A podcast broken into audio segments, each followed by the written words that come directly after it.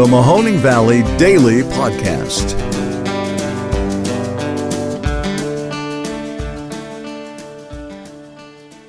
Hello, everybody. Welcome to another episode of the Mahoning Valley Daily Podcast. It is September second, and I am your host, Ron Cabuno.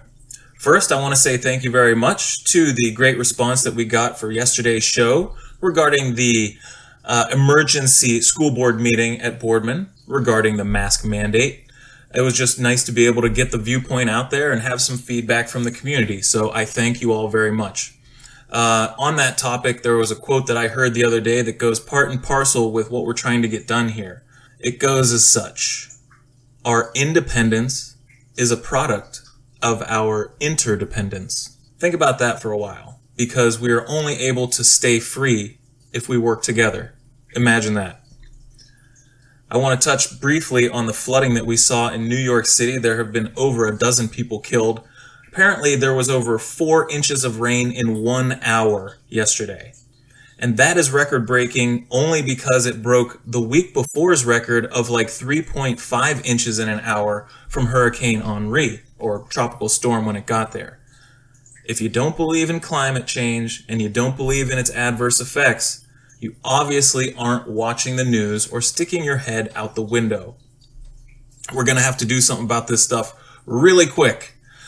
Um, in other terrible news, apparently the guy that I saw and commented on on Monday after Ida went through New Orleans, the white dude who went and accosted the news reporter while on camera, just got out of his truck and started screaming at him about accuracy, Uh, was a guy from Ohio.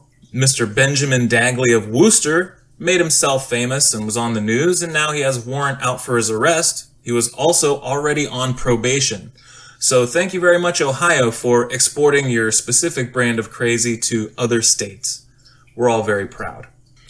Also in the news, Mister Joe Rogan, the popular, extremely popular, number one podcaster in the entire world, the guy who says, I'm just an M M A commentator, and yet has a platform where he gives conspiracists and anti-vaxxers and vaccine denialists all the room they want to spout whatever they gotta say. He's got COVID. Not only that, but he's taking this extreme cocktail to make sure he mitigates any of the effects, which happens to include the horse dewormer in the news, Ivermectin. So he's willing to put whatever the hell he wants in his body that is scientifically unfound, but he's not going to suggest that everyone go out and get that vaccine, which has been proven to be completely safe. In good news, I would like to give a kudos to the Mahoning Matters group, the media group that has gotten started within the last few years. Um, they had a fantastic um, article by apparently one of their very newest reporters, Miss Ertha Hopkins. Shout out to you, Miss. Your How ten miles Can Be Worlds Apart article was exactly what I have been thinking about lately. It basically shows that we have such a disconnect from the suburbs to the cities of Youngstown, you couldn't even imagine. Worlds apart is exactly how it should be described. So I definitely recommend that you go check that out as soon as possible. In sports news, Ohio State freshman, who was the number one recruit in the country, gets a one point five million dollars endorsement deal from someone. It doesn't even matter. The big point of this is that he's not even starting this year. How amazing is that, that you've got somebody riding the pine in your locker room who is making absolute bank? That's not going to cause any animosity at all, right?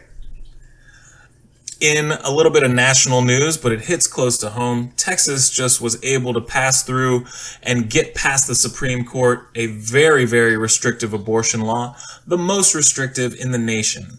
Now, I know I'm going to probably make some enemies on this one, but I am pro-choice, and I believe that what we've had for the past however long since Roe versus Wade in terms of trimester statuses being the indicative um guiding force on what principles can be applied is out the window, because Roe versus Wade set up that there needs to be free access to abortion in the first trimester. In the second trimester, there needs to be considerations taken. And then in the third trimester, it needs to be left up to the states. Well, This one says that you're basically going to be against the law and illegally performing an abortion anytime after eight weeks. So those have been banned. Uh, and also, you are allowed to go and sue and snitch on anyone who gets an abortion, and you are considered to be a hero. Your court costs are waived, and you are even able to sue the Uber driver who takes the woman to the hospital. I am not kidding. Look this up. It's absolutely ridiculous. And not only that, you had Chief Justice John Roberts siding with the three liberals on the court, saying that while um, the constitutionality of the law has not been uh, fully vetted in this matter, which means they didn't really look at it at all, what they did say was that it wasn't for them to take up in this aspect and that it was going to have to go down to the lower courts in Texas to be adjudicated properly. Justice uh, Sonia Sotomayor called her conservative colleague's decision stunning, and she said, presented with an application to enjoin a flagrantly unconstitutional law engineered to prohibit women from exercising their constitutional rights and evade judicial scrutiny, a majority of justices have opted to bury their heads in the sand. Basically, what she's saying is you had the opportunity to help these women and to help keep their liberties in place, and you decided to do nothing. I hope they are able to revisit Texas's law once it makes its way through the courts, but I have a feeling that very many women will be adversely affected in the meantime.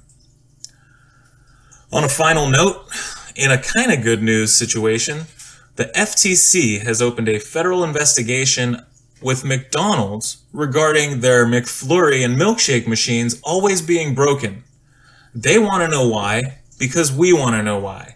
So thank goodness for the Federal Trade Commission for taking a look at stuff that's been sticking a thorn in all of our craws every time we go up there looking for one of those horribly delicious treats. That's all I got for today. Thanks for tuning in. We will see you tomorrow. It's the Mahoning Valley Daily Podcast. Have a good one.